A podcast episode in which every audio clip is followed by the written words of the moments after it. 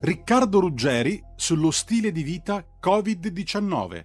La preoccupazione, la preoccupazione è quella che eh, loro ci stiano, eh, stiano convincendoci, stiano, in, stiano in, impossessandosi eh, del nostro stile di vita. Cioè loro lavorano sul nostro stile di vita. Cioè, il CEO Capitalism lavora non sulla vita, ma sullo stile di vita. Lo stile di vita porta delle, pers- personalmente a delle assurdità, a convincere dei giovani che è meglio stare a casa e ordinare la pizza che non andare in pizzeria, che è una cosa allucinante per uno che è vissuto in piena libertà proprio perché è vissuto nel dopoguerra, quando avevamo finalmente riconquistato la libertà. Adesso siamo prigionieri di questo modello che da un lato ci pone sempre con gli occhi verso il basso.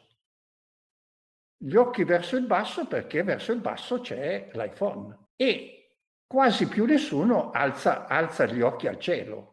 Riccardo Ruggeri sullo stile di vita Covid-19. Va ora in onda La bomba umana con Francesco Borgonovo. Radio RPL, subito la linea a Francesco Borgonovo per parlare con lui e il suo ospite, il numero lo 02 66 20 35 29, inviate subito i Whatsapp invece al 346 642 77 56. Ben trovato Francesco. Eccoci, ben trovato Giulio, grazie dell'introduzione, bentrovati a tutti gli ascoltatori e oggi abbiamo un ospite molto gradito di cui parleremo, con cui parleremo di alcune cose che insomma, i giornali stanno un po' trascurando come spesso accade eh, negli ultimi tempi. Eh, parleremo di mascherine, farlocche, diciamo subito, anticipiamo quelle eh, prese da Arcuri che hanno circolato in Italia, sono tantissime, quasi un milione di mascherine. E di fronte ad errori di questo genere eh, io continuo a pensare che sia abbastanza angosciante che eh, il governo, in particolare chi ha fatto parte del precedente governo, ancora non si assuma le sue responsabilità e continui a giocare eh, in maniera retorica sul numero dei morti, sul numero dei contagi, ma quanti morti e quanti contagi abbiamo dovuto contare, mettere eh, sulla, sulla, lista per, per, il fatto che non sono stati applicati piani pandemici, per il fatto che appunto circolavano questo genere di mascherine, eh, perché eh, all'inizio non si sono preoccupati di recuperarle queste mascherine in maniera rapida. Io ricordo che nei verbali nella task force di Speranza, quelli resi disponibili grazie a interrogazioni parlamentari, in particolare di Galeazzo Bignami, e beh, lì dentro ci sono delle frasi inequivocabili, cioè mentre gli esperti del CTS, insomma della task force fanno presente che mancano le mascherine, sono difficili da reperire, il ministro si preoccupava del eh, trattamento degli alunni cinesi dentro le scuole, cioè questo era il livello di attenzione. Poi dopo eh, dobbiamo fare tutto in fretta, quindi mm. chiamiamo Arcuri e facciamo fare a lui quello che, che non siamo riusciti a fare prima e dopo nella fretta e, e cosa succede? Si chiamano gli amici e magari si fa guadagnare qualcosa a qualcuno, poi ovviamente la magistratura farà il suo corso, si vedrà se ci sono eh, effettivamente delle irregolarità, per ora c'è un'indagine, sappiamo che eh, Arcuri è coinvolto e ne parliamo, ne parliamo perché queste sono le cose di cui si deve parlare quando si affrontano i temi legati alla pandemia, così come dei dati. Eh, mi scuserete se mi dilungo un pochino in questa introduzione, però io sono rimasto allibito nel vedere il modo in cui è stato trattato Franco Bechis, ad esempio, quando ha scritto, quando ha riportato i dati dell'Istituto Superiore di Sanità sui morti sono dati ufficiali, dati ufficiali che ci dicono che la grandissima parte delle persone decedute con il Covid a partire dal febbraio 2020 avevano più di una patologia. Questo significa che il Covid non è pericoloso, non uccide nessuno? No, significa che forse dobbiamo contare i morti in modo diverso per capire come, do, come muore la gente, dove muore la gente, per quale motivo, quali sono le carenze del nostro sistema sanitario eventualmente. E forse dobbiamo anche, come dire, razionalizzare e cercare di non spaventare inutilmente le persone, di non utilizzare sempre il terrore o il ricatto come strumento di, di azione politica, che è quello che, che succede. Cioè io anche oggi leggo sui giornali questa mattina la piste neonaziste sui no pass,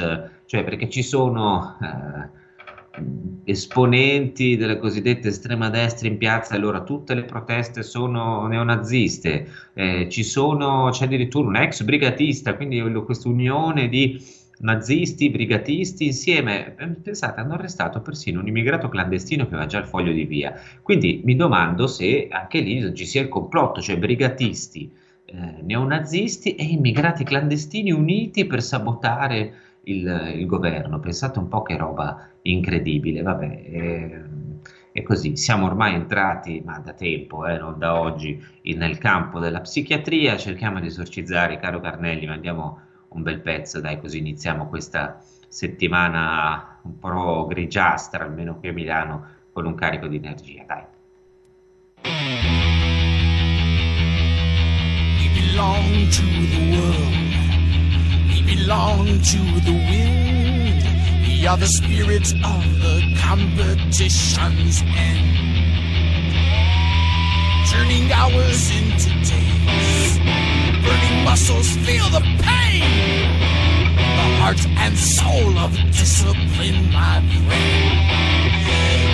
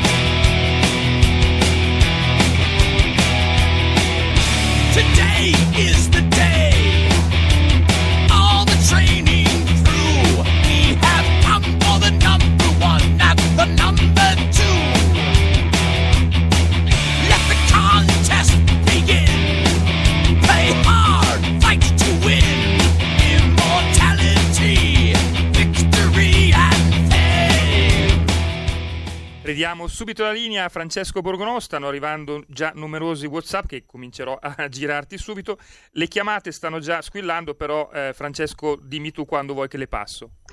Sì, allora leggiamo subito qualche messaggio riguardano per più la televisione, vabbè, ehm, mi raccomando, scrive Fabio, oggi niente la 7, al massimo stasera la porro, Fabio devo deluderti perché eh, sarò al a Tagadà oggi pomeriggio, eh, così chiariamolo, diciamo subito una volta per tutte, c'è tanta gente che mi scrive ma non andare in queste trasmissioni, ehm, io penso che sia giusto andare dappertutto, poi se non mi fanno parlare o se chiaramente il clima è ostile uno se ne va anche, però eh, questo è il, se no a questo punto uno non deve andare più da nessuna parte, visto che il clima più o meno è quello da tutte le parti. Quindi è giusto, secondo me, andare, parlare, spiegare eh, la propria posizione, cercare di dare delle notizie anche dove sono tutti eh, contro, tutti ostili, perché altrimenti le cose ce le diciamo tra di noi e non c'è nessuno fuori che eh, vede. Io invece penso che proprio perché credo che ci siano delle ragioni nel, anche nel fare delle critiche alla gestione della pandemia, penso che sia giusto occuparsene, parlarne anche con chi non è d'accordo, perché magari si trova un terreno comune su alcune cose. No? È uno dei motivi per cui oggi io sono molto contento di avere qui eh, Robert Lingard che torna a trovarci, esperto di comunicazione, un uomo che ama spulciare, che ama e è capace di farlo, spulciare documenti, eh, i numeri, trovare un sacco di cose, un sacco di, di notizie e lui, insomma, la gestione della pandemia sin dall'inizio l'ha, l'ha seguita molto bene, ha cercato di, di, spiegarla a tutti, di parlarne con tutti, di fare uscire le cose sui giornali, devo dire che ci è anche riuscito, eh, giornali, televisioni, la 7, Rai, ovunque, e eh, ha scoperto insomma un bel po' di cose interessanti da un punto di vista giornalistico, un po' tristi da quello umano, soprattutto seguendo il, i parenti delle vittime eh, del Covid. Negli ultimi giorni, Robert, tu ti stai occupando di questa faccenda delle mascherine farlocche, diciamo così, quelle che non funzionavano, eh, recuperate da Arcuri. Ci puoi spiegare un po' che cosa, che cosa è accaduto in quella vicenda lì? Sì, eh, c'è un, eh, un'inchiesta eh, che pende proprio sulla gestione commissariale eh, delle mascherine eh, di Arcuri con eh, sequestri partiti proprio nel, negli ultimi giorni no? e le mascherine sono state proprio un tema cruciale soprattutto nella prima ondata durante l'emergenza anche perché mancavano sin da subito negli ospedali, basti pensare che già il 28 gennaio del 2020, quindi alcuni giorni dopo i primi casi eh, riscontrati in Italia, quello di Codogno e quello di Alzano, eh, si era chiesto all'Unione Europea, alla Commissione Europea, di attivare un meccanismo di solidarietà europeo in modo tale che i paesi europei potessero dare all'Italia eh, assistenza per quanto riguarda appunto i dispositivi di protezione individuale. Ehm, c'è stato un articolo eh, della Gabanelli, per esempio, eh, relativamente appunto alla gestione commissariale, in cui eh, si faceva emergere che il 24 di marzo del 2020, quindi un mese dopo eh, l'inizio dell'emergenza, eh, la, ehm, erano state richieste, cent- era, già, era, stato fatto un ordine di 123 milioni di mascherine, ma ne erano arrivate soltanto 6,3 milioni eh, quindi mascherine che bastavano sostanzialmente per una, per una settimana. Ecco. Quindi eh, nel, nel, nel, mezzo c'è stato anche il cosiddetto decreto Cura Italia e lì eh, molto probabilmente eh, c'è da capire qualcosa che evidentemente risulta essere abbastanza interessante da un punto di vista anche giuridico e eh, legale con le varie deroghe fatte eh, sull'acquisto delle, dei vari dispositivi di protezione individuale. Ecco, ricordiamo, lo dicevo prima, che eh, proprio all'inizio, nei primissimi giorni dell'emergenza, cioè quando fu convocata la task force, all'interno già gli esperti facevano notare che le mascherine erano difficili da reperire. Tu hai citato la data del 24 marzo e io c'è una cosa che voglio sempre ricordare, cioè fino a pochi giorni prima, cioè fino ai primi giorni di marzo, la prima metà di marzo, ehm, il governo e, e, gli esperti di governo, vari virologi in televisione continuavano a ripetere che le mascherine non servivano. E le mascherine, invece che servissero, eh, c'era scritto nei piani pandemici che non sono mai stati applicati, cioè lo sapevamo, era scritto in tutti i documenti del 2018, del 2016, c'era scritto che a un certo punto andavano utilizzate le mascherine, eh, perlomeno all'interno dei luoghi chiusi, eh, come fanno gli asiatici. No? Gli asiatici subito hanno cominciato a utilizzare le mascherine, prendiamo Taiwan che da questo punto di vista è stato un modello, cioè ha agito subito ed è riuscito tutto sommato ad arrest- non ad arrestare totalmente, però insomma ad affrontare bene la pandemia. E, ehm, e noi invece, Robert, a un certo punto noi le abbiamo addirittura regalate ai cinesi, cioè noi sapevamo che mancavano, però le abbiamo regalate. Sì, qualche giorno dopo che eh, l'Ordine dei Medici segnala al Ministero della Salute dell'esigenza di eh, doversi procacciare eh, le mascherine per farne scorte, eh, vengono, ma- vengono, spedite delle tonnellate di eh, mascherine proprio, eh, proprio, alla Cina.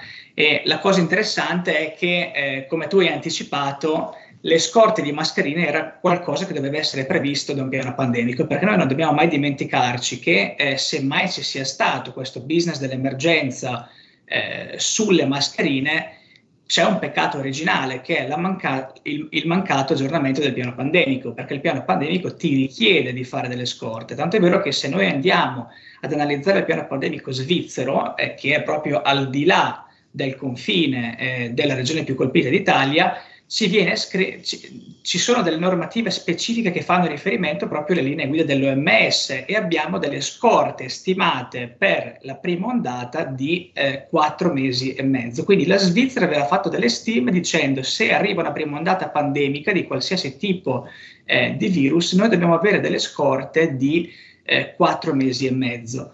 Questo perché poi ci sarà anche la possibilità tra un'ondata e l'altra di potersi rifornire e produrre mascherine. Ma loro hanno fatto anche un ragionamento alla base. Il ragionamento è che durante un'ondata pandemica, per la legge della domanda e dell'offerta, il prezzo delle mascherine, che diventano un bene ovviamente eh, scarso, è destinato ad aumentare. Quindi loro non solo eh, hanno fatto eh, degli scenari, come peraltro richiesto dal piano pandemico italiano, che seppur non aggiornato, comunque queste, core, queste cose erano previste, ma avevano addirittura stipulato dei contratti eh, vincolanti con delle aziende private in modo tale che queste aziende private potessero immediatamente riconvertirsi e eh, le istituzioni potessero acquistare il bene eh, di queste mascherine ad un prezzo predeterminato eh, in, in, fase in, intrapandemica, quindi non durante un'emergenza. E, invece noi ci siamo rivolti a un commissario, il quale poi il commissario ha chiamato gente che lui conosceva, tra l'altro,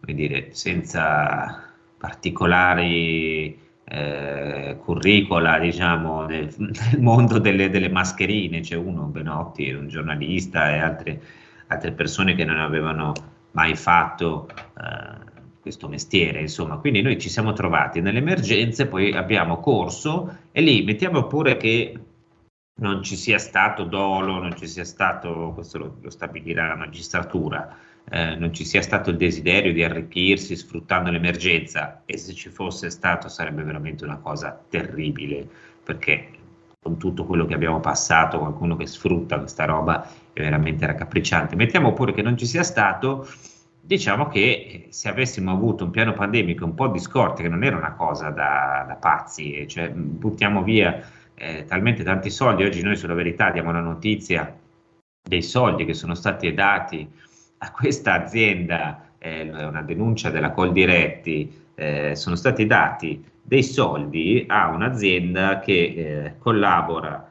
con eh, Leonardo DiCaprio, cioè Leonardo DiCaprio che non è proprio l'ultimo dei, dei, dei, poveretti, eh, questa azienda che ehm, si chiama Nutreco e poi è un'altra che si chiama Mosa Meat, in cui appunto ha investito Leonardo DiCaprio per produrre carne artificiale. Dice cosa c'entra con le mascherine? C'entra perché que- i soldi che sono stati dati a eh, DiCaprio per, per, la carne artificiale di Caprio, a lui ed altri soci, in particolare lui ha una piccola partecipazione, vengono conferiti nell'ambito del programma React EU, cioè il programma che la Commissione europea aveva eh, messo in piedi per reagire all'emergenza Covid. Ora, noi abbiamo dato eh, vediamo 2 milioni di euro. Ecco, 2 milioni di euro a, a, questi signori per fare i finti hamburger, quelli di carne artificiale, visto che stanziamo soldi per queste, eh, credo che il gergo, il termine tecnico per questa roba sia per queste stronzate, cioè è proprio il termine scientifico, ecco, forse potevamo anche rispettare i piani pandemici e stanziare qualche soldino per la per le mascherine. E Robert, approfitto del fatto che tu stai in Inghilterra per chiederti com'è lì la situazione, perché in questi giorni c'è, oddio, gli inglesi, le catombe, le cose, um, è strano, ogni tanto siete i modelli assoluti del mondo, dell'Europa, perché non fate prima perché se cominciate prima la, la, la, vaccinazione allora siete i modelli del mondo adesso che avete più contagi siete i peggiori in assoluto e come stanno le cose? Cioè, ci sono non so, terrore, brivido, raccapriccio per strada?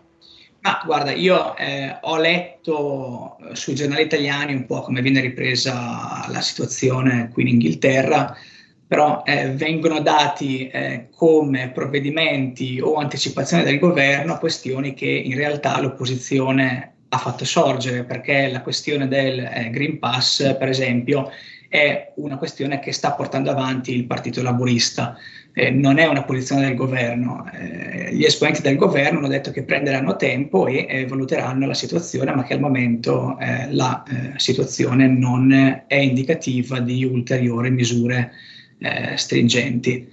Quindi ecco, l'unica, come si può dire, puntualizzazione che mi viene da fare è proprio questa, insomma.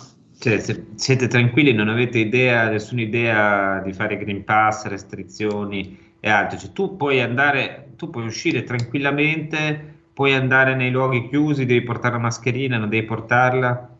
No, allora, eh, solo a Londra sui mezzi pubblici la mascherina rimane obbligatoria, quindi la metropolitana, i bus, eccetera, eh, anche sugli Uber per esempio, però per il resto non è richiesta nessuna documentazione.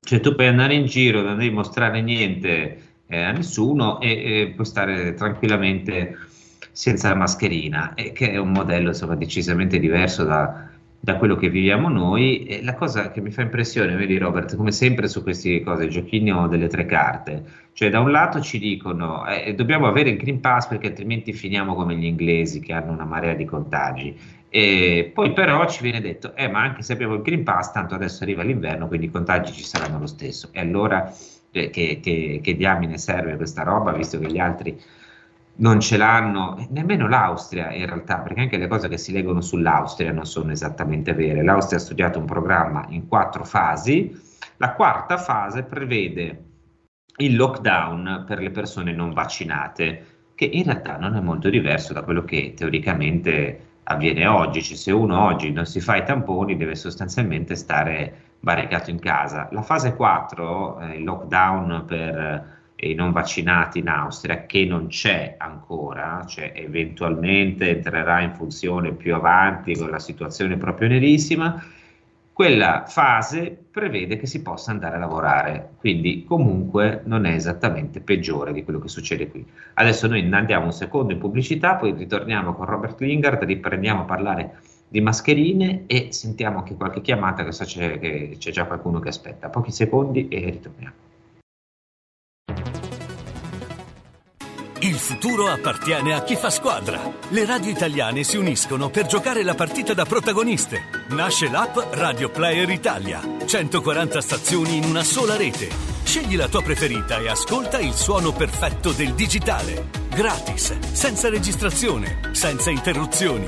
Compatibile con tutti i device. Le notizie, la compagnia, la musica scelta da chi la ama, la conosce e la vive. Scarica Radio Player Italia. Il futuro batte con la radio nel cuore.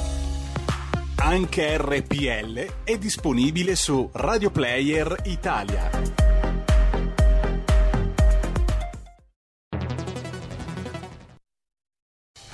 Porta con te ovunque RPL la tua radio. Scarica l'applicazione per smartphone o tablet dal tuo store o dal sito radiorpl.it.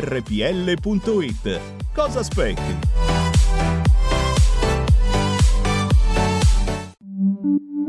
Da oggi la tua radio è ascoltabile anche con la televisione in digitale. Sul telecomando della televisione digitale o del tuo ricevitore digitale puoi scegliere se vedere la TV o ascoltare la radio. Risintonizza i canali radio e troverai anche RPL, canale 740. La tua radio.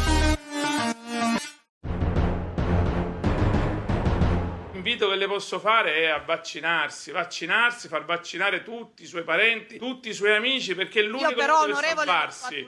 Tutti quelli che in questo momento non si vaccinano sono quelli che purtroppo muoiono, eh, rischiano la vita. E dopo il faraone non d'Egitto ma di Italia Viva ridiamo la linea a Francesco Borgonovo. Sì, evidentemente Carnelli mi vuole male perché anche lunedì mattina mi mette così faraone nel, alle 10, perdonami, ma è un colpo basso questo, la pagherai cara in separata sede per aver messo Faraone. Vabbè, queste sono le. Adesso stiamo scherzando, ovviamente. Eh, mi scrivono vari lettori, c'è un lunghissimo messaggio sull'articolo del Cura Italia eh, sulle mascherine generiche, beh, noi sappiamo che ci sono stati anche un po' di problemi proprio nel controllo delle mascherine di Arcuri che hanno circolato circa 800.000 900.000 che non andavano bene, non avevano superato i controlli, se non sbaglio, Robert. Sì, eh, il decreto Cura Italia è un eh, decreto molto critico, nel senso che eh, noi siamo abituati a non fare nessuna distinzione sui dispositivi di protezione individuale. In realtà i dispositivi di protezione individuale sono eh, quei dispositivi di protezione che hanno il cosiddetto marchio CE, ov- ovvero eh, la cosiddetta certificazione europea che soltanto produttori europei eh, possono ottenere. È successo però che durante il mese di marzo eh, era un po' eh, impossibile grazie anche appunto al, cioè era, un po' impossibile grazie appunto alla pandemia e quindi all'esigenza di vari stati europei di far fronte alla pandemia recuperare a livello europeo queste mascherine. Quindi si è resa necessaria ehm, eh, appunto la necessità di eh, allargare, fare delle deroghe rispetto a questi vincoli eh, delle mascherine.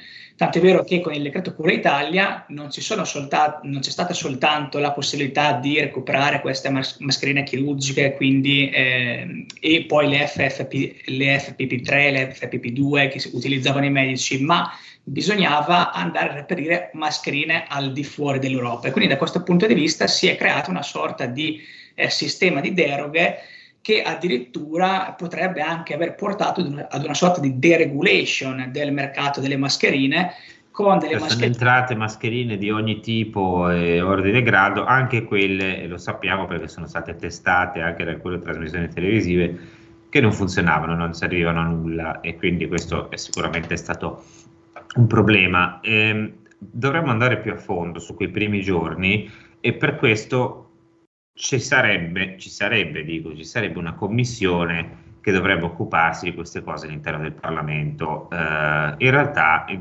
non se ne occuperà, o meglio, per come è nata, lascerà perdere queste cose. Ne parliamo fra un attimo, perché prima voglio sentire se ci sono chiamate in, uh, in onda in attesa.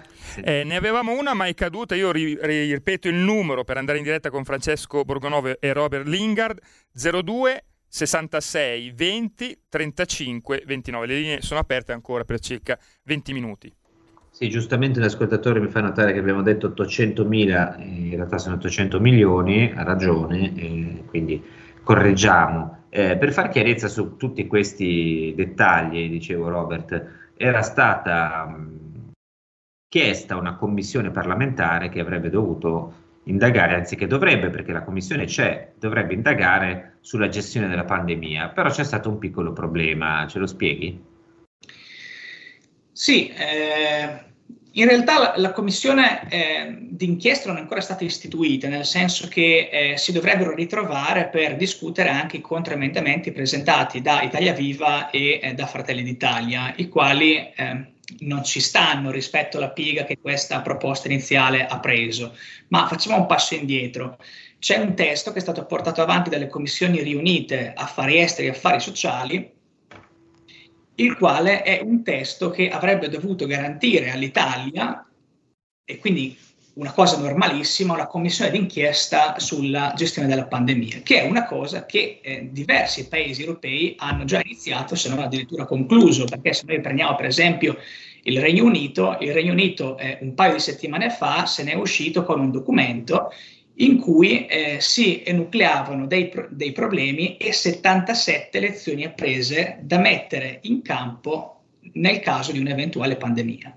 Quindi eh, c'è già stata una sorta di commissione d'inchiesta eh, nel Regno Unito che ha portato a 77 lezioni apprese. In Italia, in realtà, che è il paese con il più alto tasso di decessi eh, in Europa per mille abitanti, questa cosa evidentemente non è una cosa normale. Quindi l'8 luglio, lo stesso giorno in cui eh, 500 familiari delle vittime eh, citavano in causa il governo, il Consiglio dei Ministri, la Regione Lombardia e si trovavano a Roma, in Parlamento succedeva che il testo originario che avrebbe dovuto portare ad una commissione d'inchiesta sulla gestione della pandemia in Italia veniva stravolto da degli emendamenti, ahimè presentati anche da dei deputati eh, bergamaschi e bresciani oltre che lombardi.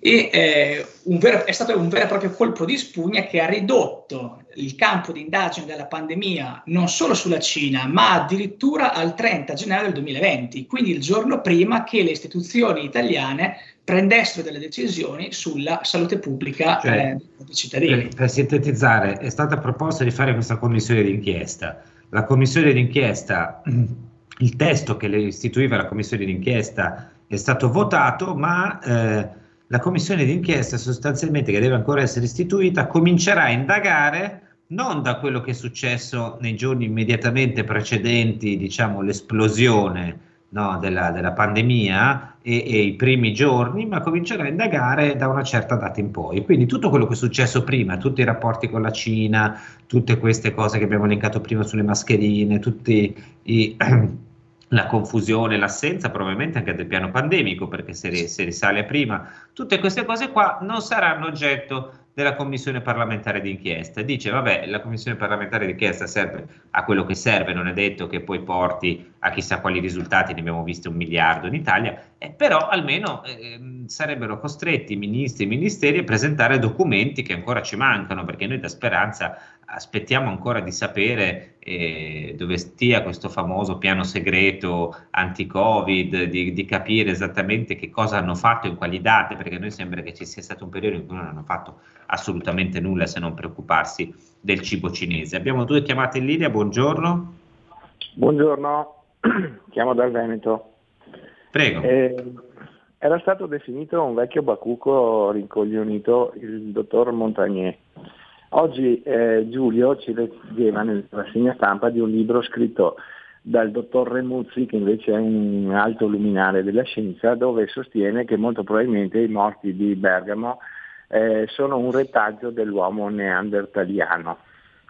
Parole sue, non sto inventando niente.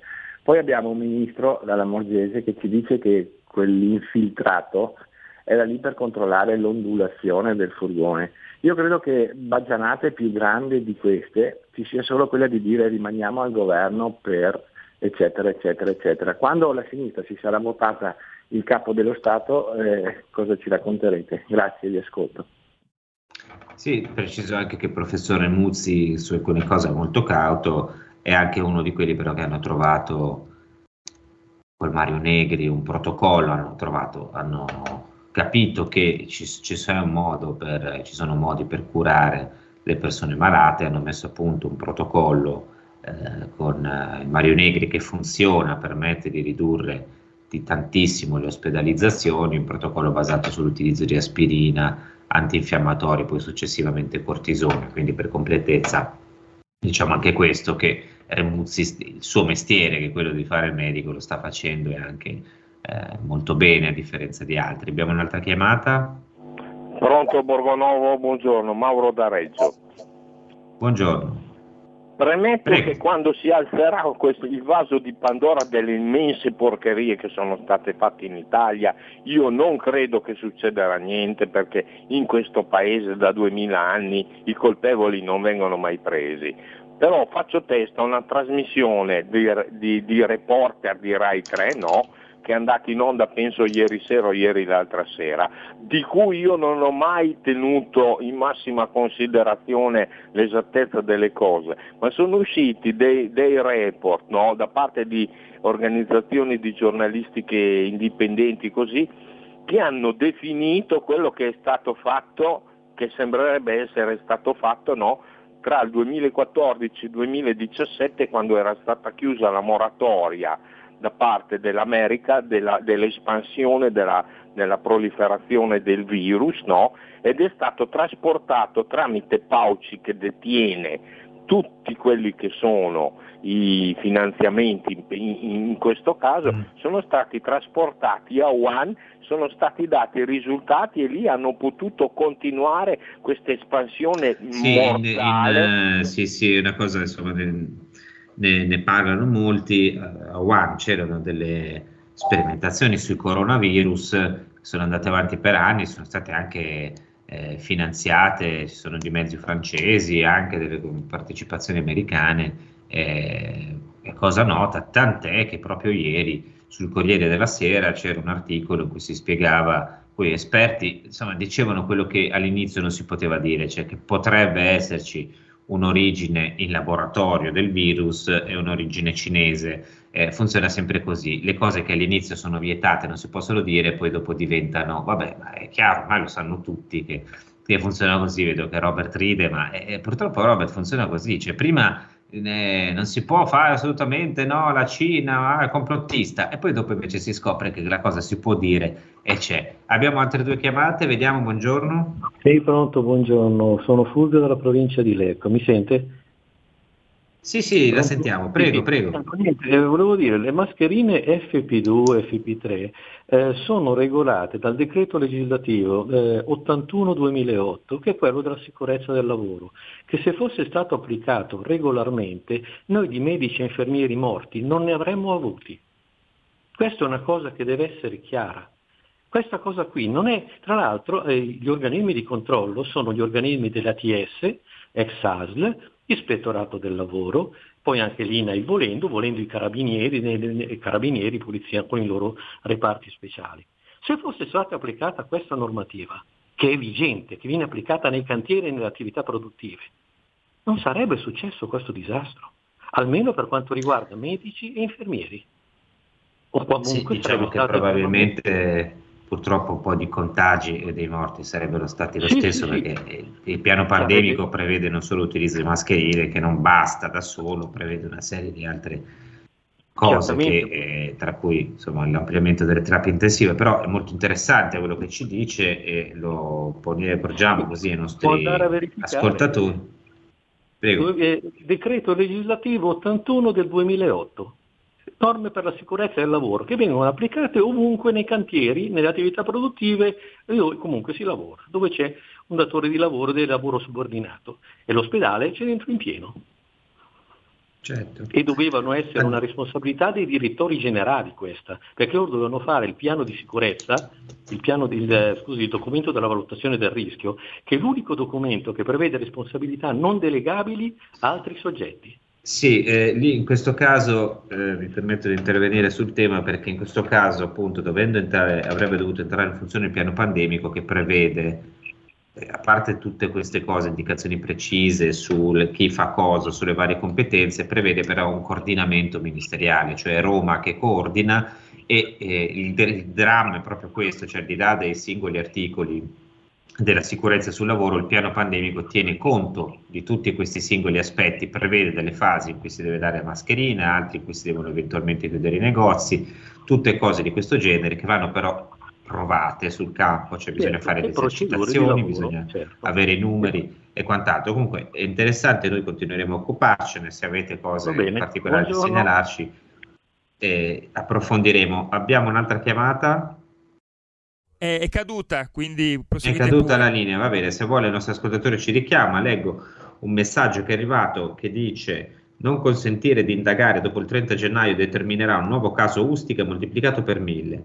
Se ne assumeranno la responsabilità davanti alla storia. Robert, non lo so se se ne assumeranno la responsabilità. Qua mi pare che non si assumano la responsabilità di niente.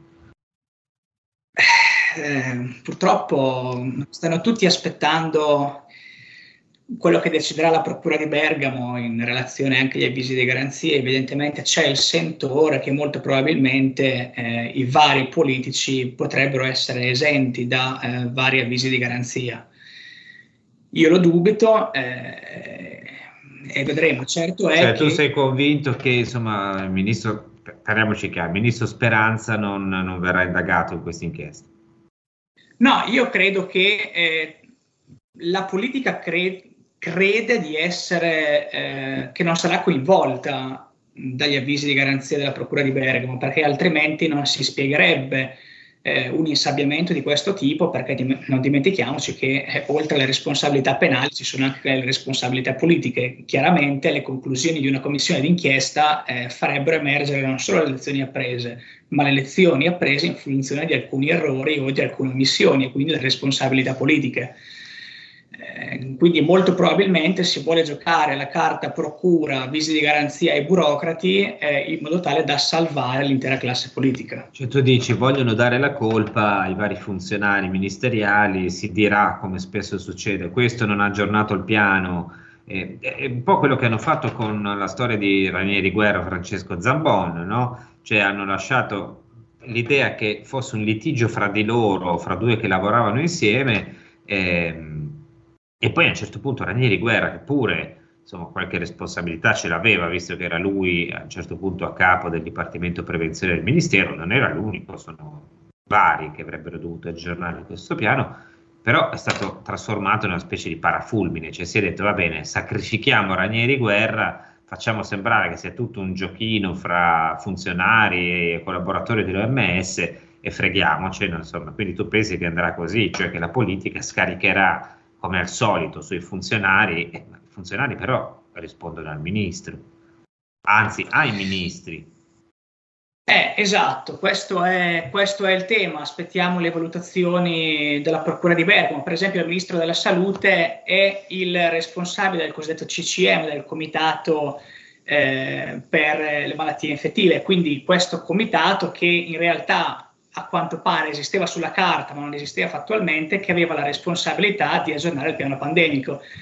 Quindi vedremo cosa, cosa dirà la Procura di Bergamo in merito. Insomma, ecco. Però eh, molto probabilmente, per esempio, la mancata chiusura di Alzano e Nembro potrebbero essere identificate come una scelta politica e di conseguenza una scelta che abbia delle ripercussioni penali, a meno che eh, rientrino alcuni livelli di consapevolezza che appunto eh, fanno dire ok, questi sapevano che dovevano chiudere, però eh, non hanno Insomma, chiuso. la situazione, però eh, ci sono tante cose, ad esempio noi abbiamo mostrato un documento che eh, arriva dall'Inghilterra, che, che tu hai, come dire, ti sei messo lì nelle tue ricerche a, a, a scovare, che mostra come all'inizio proprio della pandemia eh, ci fossero state delle riunioni dell'ECDC, che è il, il eh, comitato che si occupa proprio della... Eh, il controllo delle malattie a livello europeo che diceva no, qui bisogna fare i test su tutte le persone che arrivano in Italia. In realtà l'Italia non ha mai testato nessuno che arrivasse da, da Wuhan, cioè noi siamo entrati in due mesi 4.200 persone eh, che non hanno direttamente da Wuhan, cioè non dalla Cina, da Wuhan, quindi proprio la città che è passata la storia per essere la prima, sono arrivate 4.200 persone in due mesi tra dicembre e gennaio del 2000, dicembre 2019 e gennaio 2020 che nessuno ha controllato. Almeno questo io penso che dovrebbe insomma, suscitare un minimo di interesse da parte di chi indaga o, o comunque della politica se non altro. Sì, guarda, io eh, l'ho sempre detto, non l'ho mai nascosto, eh, che la risposta alla pandemia eh, dell'Italia è stata una grande eh, campagna di comunicazione, perché tutte queste persone messe in coda agli aeroporti in cui, venivano, in cui veniva misurata la temperatura col termoscanner era in realtà una sorta di campagna di comunicazione. E a dirlo non sono io, a dirlo è il piano pandemico australiano aggiornato nel 2019 in cui si mette eh, per iscritto che già l'OMS nel 2005 in base alle lezioni apprese dalla commissione d'inchiesta canadese eh, riteneva non idonea al eh, tracciamento eh, l'utilizzo dei termoscanner. Perché se ovviamente tu hai un virus eh, che ha un periodo di incubazione che va dai 6 ai 12 giorni eh, per il trasformarsi in, sintomo- in sintomatologia eh, ovviamente tu non è che lo puoi eh, trovare con il termoscanner perché eh, se sei asintomatico il termoscanner misura la temperatura. Certo, mi, la se non hai la febbre e arrivi, passi col termoscanner, dice questa è la febbre, entrava. Adesso abbiamo capito che le persone anche se non hanno la febbre o hanno sintomi possono passare il virus e, e per, peraltro anche se hanno il vaccino in alcuni casi, quindi figuriamoci che, che, diamine serve un termoscanner dove però continuano a, a utilizzarli ovunque perché noi entriamo supermercati, posti così anche sul luogo di lavoro ti, ti puntano questa roba a, a, sulla fronte per vedere se, se c'hai la febbre, dici sì vabbè ma io anche se non ho la febbre magari sono positivo lo stesso, che, che cosa continuate a, portare, a puntarmi un laser sulla fronte. Eh, ci scrive un ascoltatore, eh, temo che se non dovesse pagare nessuno per tutto ciò che è accaduto, i politici dovranno seriamente guardarsi le spalle, ma non, non lo so, io spero che la, la, la, rabbia non continui ad aumentare in questo paese perché già il clima è molto brutto. Eh, noi siamo quasi in conclusione, però visto che abbiamo citato l'ACDC ehm, che diceva adesso sentiamo, sentiamoci quelli veri, quelli che fanno, fanno, qualcosa e ci danno un po' di senso del clima che c'è. Dai Giulio, mettimi, mettimi un minutino, va.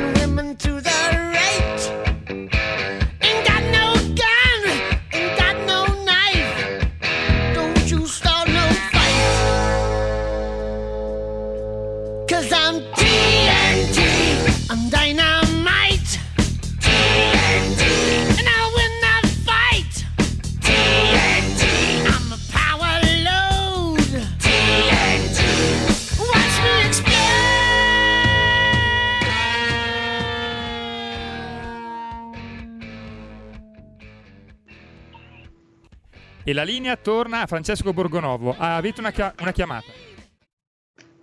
Eh, abbiamo sentito gli ACDC che non sono quelli che si occupano delle malattie infettive a livello europeo, però insomma anche loro contribuiscono a dare un po' di carica. Una chiamata, buongiorno. Sì, buongiorno. Eh, avete detto un'inesattezza prima eh, circa l'uso delle mascherine in Inghilterra. Ho chiamato mio figlio che vive a Chelsea ormai da dieci anni e a Londra metropolitana non c'è l'obbligo di mascherina. Non c'è nessun obbligo di mascherina. Ricevuto? È ricevuto. Qui abbiamo Robert che è in Inghilterra, appunto ci diceva c'è, l'obbligo, che... c'è l'obbligo ma non, non, la mettono, che è diverso. Cioè, se, se tu vai in metropolitana dovresti portare, solo lì però. Anche sui bus.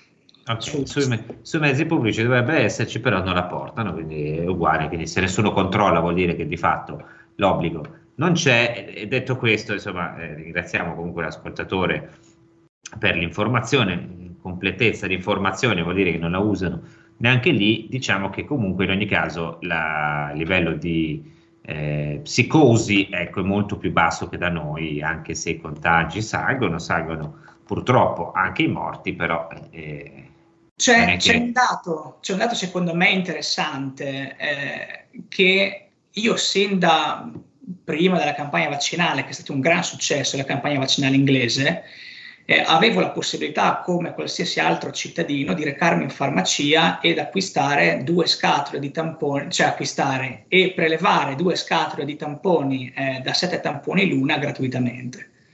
Quindi eh, la scusa che eh, mettere i tamponi gratuiti eh, possa essere un disincentivo alla vaccinazione è in realtà eh, il cercare di scaricare sulla popolazione le responsabilità del fallimento di chi da parte del Ministero avrebbe dovuto eh, fare scelte diverse anche da un punto di vista comunicativo. Eh, esatto, infatti noi abbiamo fatto il Green Pass e come abbiamo visto da quando c'è il Green Pass la campagna vaccinale ha eh, rallentato. Abbiamo l'ultima telefonata, buongiorno. Pronto, buongiorno a tutti e due. Allora, ascolti, io sono uno, diciamo, dei famosi Novax, diciamo come dicono adesso, no? Quelli che praticamente un anno e mezzo fa ascoltavano gente che spiegava quello che state dicendo voi adesso, compreso il signor Remuzzi che è bravissimo, ma come lui ce ne sono stati tanti altri che curavano la gente e che praticamente noi arretrati mentalmente secondo mainstream vari, ma anche purtroppo anche Radio Parlare, perché l'ho detto tante volte, guarda che siete indietro, siamo sempre stati avanti, stavolta siamo indietro e prenderete una bella batosta anche alle elezioni. Ce lo dicevano l'anno scorso, già un anno e mezzo fa, noi sempre noi, noi arretrati. Adesso cominciano a uscire le, le, le verità di, di, questo, di, quello che hanno fatto o che non hanno fatto, visto che ancora adesso c'è ancora tachipina che non serve un cazzo e vigile attesa, che vuol dire cercare di morire più, più velocemente possibile. E, e, se nessuno pagherà per questa cosa non penso che andrà molto bene. Vale, praticamente... eh, la ringrazio della chiamata. Mm, è molto lunga la, la cosa. Noi io in particolare, altri colleghi della verità ce ne occupiamo dall'inizio, delle cure, dei medici di base che delle volte anzi molto spesso purtroppo non sono usciti, delle regole sbagliate sulle, sulle terapie. Eh, tanti medici in Italia sul campo si sono messi lì veramente eroicamente, hanno capito che alcune cose date subito potevano risolvere. Questa è stata un'osservazione empirica che evidentemente ha salvato tante vite. Se oggi si lavora sull'aspirina, sugli antinfiammatori non steroidei, è chiaro che dipende anche da, dall'osservazione empirica, servono poi gli studi accademici perché la medicina e i protocolli funzionano così. Io ci tengo a dire una cosa, ci sono alcuni medicinali su cui ci sono molti dubbi e che non sono eh, dire, riconosciuti ufficialmente dall'autorità, quindi io eh, invito a rispettare rispettare le leggi, rispettare le normative e stare molto attenti alla sicurezza delle persone. Ci si fa vedere dal medico personalmente, che adesso la situazione è un po' diversa dall'inizio. Faccio presente che il protocollo di Remuzzi funziona, eh, può essere utilizzato, pubblicato dalla letteratura scientifica, quindi i medici anche di base possono eh, accedervi, leggerlo e se vogliono utilizzarlo senza andare a cercare cose particolari che, sono, che sono state testate, più o meno c'è, senza imbarcarsi nei, nei, nei, delle discussioni idrossiclorochina, ivermectina, queste robe qua. C'è un protocollo che ha fatto Remuzzi, funziona, si può utilizzare, quindi questo direi che taglia la testa al toro, le polemiche da una parte e dall'altra. Noi siamo arrivati alla fine, io ringrazio Robert Lingard, noi mm, non ci raccontiamo tutte le notizie, diamo voce a tutte le posizioni, Robert, ma abbiamo, forse tu lo sai, eh, una, proprio una questione di servitù, di servilismo proprio schifoso nei confronti del direttore di RPL, a cui noi Sabato settimanalmente ci prostiamo perché... È un bel direttore! È un bel direttore! E noi non, dire, non riconosciamo le, non, non, ci interessa nulla, ministri, mica ministri, parlamentari, facciamo le pulce a tutti, però tranne a Kainarca che è la, un po' la nostra divinità, il nostro feticcio. Quindi eh, finiamo la puntata così con la dovuta piaggeria. Io ti, ti ringrazio, invito i nostri ascoltatori a cercare il nome di Robert su internet, a vedere tutte le cose che ha fatto e, e soprattutto il comitato per le vittime eh, di Covid di Bergamo, speriamo che abbiano giustizia. Noi ci sentiamo eh, venerdì alla stessa ora sulla stessa emittente. Buona settimana a tutti e grazie. Avete ascoltato La bomba umana